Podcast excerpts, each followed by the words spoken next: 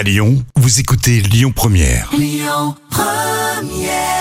Et c'était Maneskin sur euh, Lyon Première. Avant euh, l'instant culture, je voulais vous rappeler que tout à l'heure à midi et quart, on aura les moments cultes de la télé avec un fou rire culte, celui de Claude Sérillon. L'instant culture.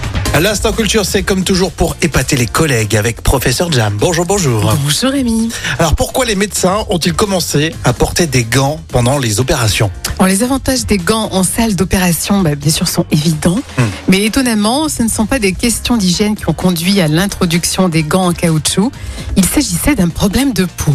Ah Euh, oui. Puisque la première personne qui a utilisé des gants, c'était l'infirmière américaine euh, Caroline Hampton. C'était en 1889. Mhm.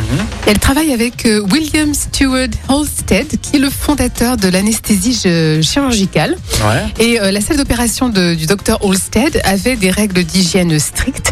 Et les mains devaient être d'abord nettoyées au savon et ensuite avec un bain chaud euh, d'acide oxalique et d'un composé de chlorure mercurique. Ah d'accord. Ah, c'est très précis, hein. Ouais. Alors la peau sensible de l'infirmière n'a pas supporté longtemps cette procédure.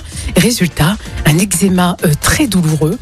Elle a donc informé le Ah. médecin qu'elle souhaitait démissionner de son poste. Et le docteur Holstead n'a pas voulu la laisser partir. Et il a fait des moulages en plâtre de ses mains. Et il les a envoyés à la Goodyear Rubber Company de New York.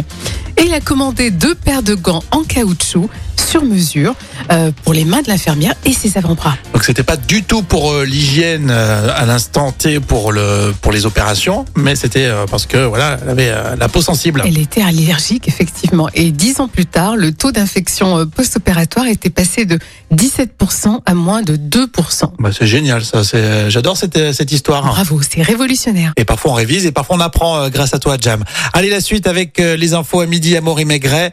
Et puis on écoute The Brothers Johnson hein, sur euh, Lyon Première.